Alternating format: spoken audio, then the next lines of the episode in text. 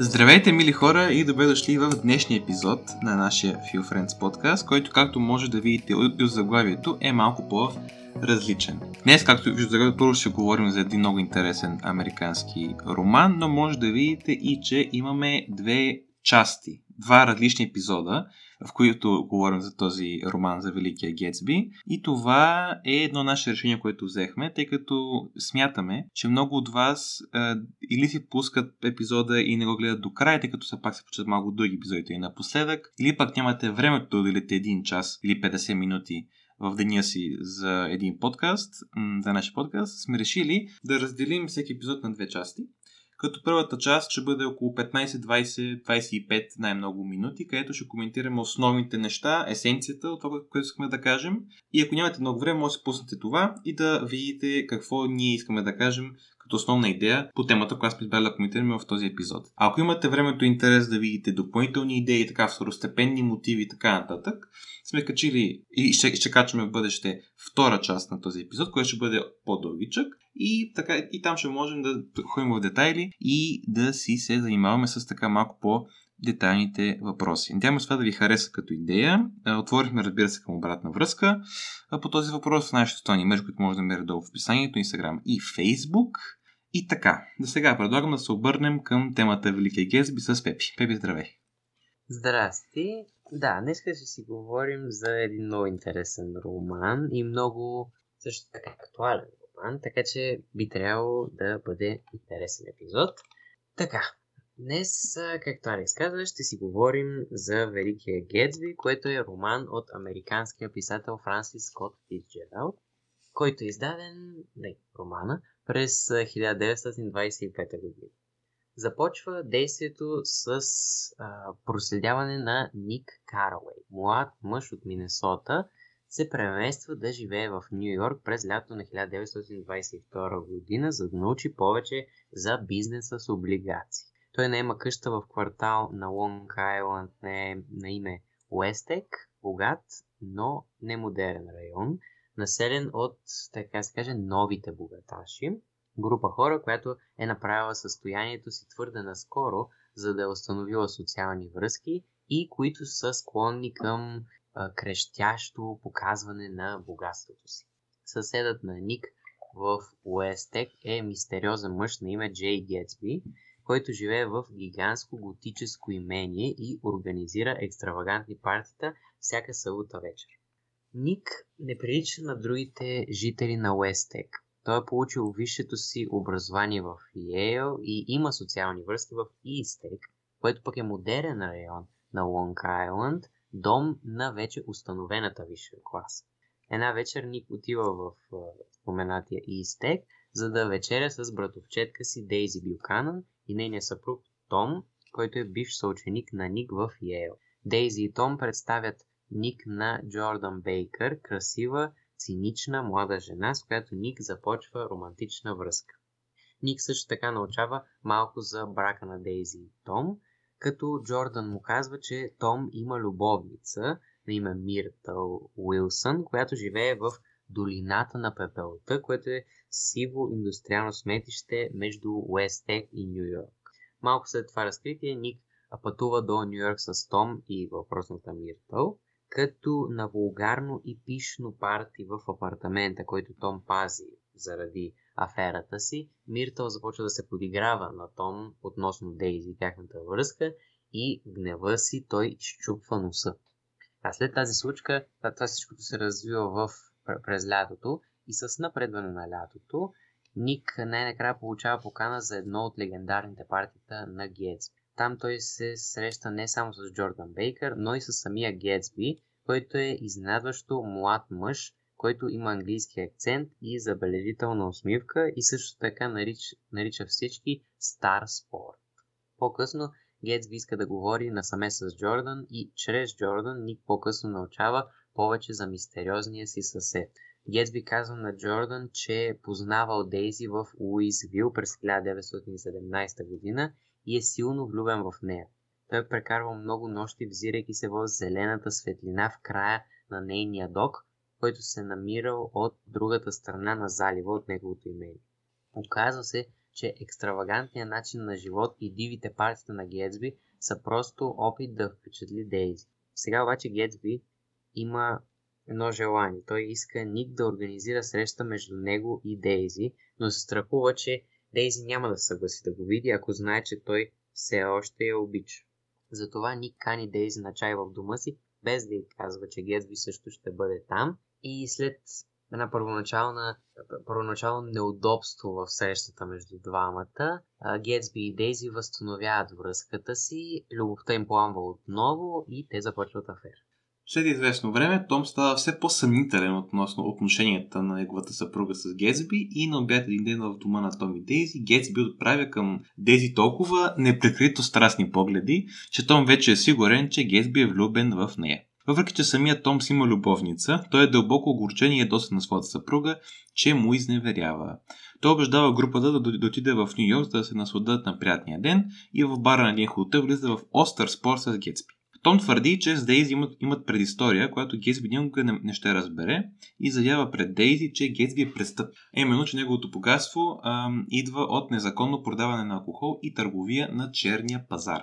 Дейзи решава, че е по-изгодно да остане до Том, който, доволен от развоя на събитията, предизвиква Гетсби и Дейзи да се върнат сами до Истек, в опит да покаже, че не ревнува от Гетсби. Когато Ник, Джордан и Том карат по долината от Пепел обаче, виждат, че колата на Гетсби е прегазила и убила Миртъл, любовницата на Том. Групата се връща обратно в Лонг Айланд, където Ник разбира от Гетсби, че Дейзи е карала колата, когато Мирта, Миртъл е била ударена, но Гетсби ще поема отговорност, като излъже, че той е карал. На следващия ден Том казва на съпругата си Миртъл, извинявам се, Том казва на съпруга на Миртъл, Джордж, че Гезби е карал колата. Джордж, който е в мъката си и по някакъв, някаква причина е решил, че който е карал колата и е убил жена му, той е бил любовникът на Миртъл, намира Гезби в басейна му и го застрелва на място и след това самият той се самоубива. Ник организира малко погребение за Гезби, прекратява своята връзка с Джордан и се връща обратно в родния си град, за да избяга от погнусата, която изпитва от хората, с които се е запознал последните месеци и от празнотата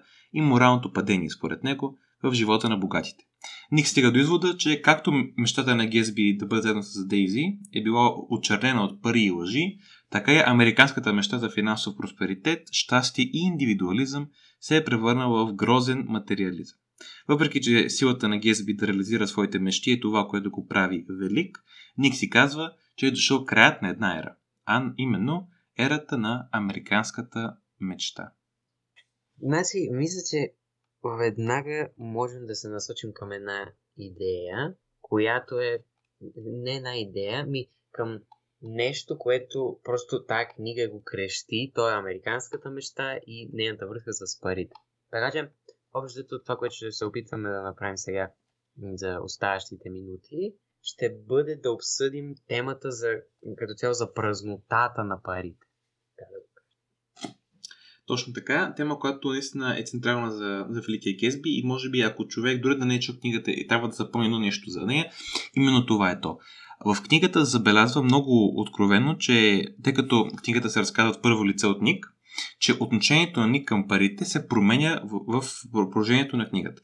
В началото самият Ник иска да стане богат, иска да се внедри в това общество на новите богаташи, независимо, че от началото той вижда, че има някои елементи в ежедневието и в поведението, с които той не е съгласен.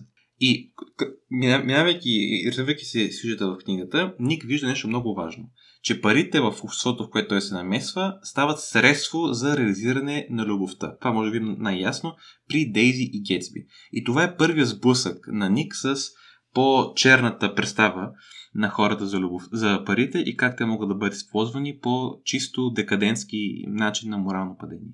То всъщност, ако си спомняте, преди малко споменах аз за зелената светлина, когато разказахме сюжета, така че това ще е нещо, което ще го обсъдим още сега, но да, да, зелена светлина, вижте, много добре показва към какво се е стремял Гетсби, защото той е свързвал Дейзи с тази зелена светлина, което ще рече, че това е била неговата мечта. Той заради това е станал богат, заради това, е, това му е била основна, основният фактор, който го е прекарал през всички тези трудности да стане богат и даже го е накарало да да, да извърши нелегално които просто ние така и не разбираме какви са. Имам само съмнение, че е било нали, нелегалното продаване на алкохол. И ако забележиш, тук има и една много важна цветова символика, тъй като зеленото а, в този инициален образ на тази светлина като а, стремеж към любов а, представлява младеща,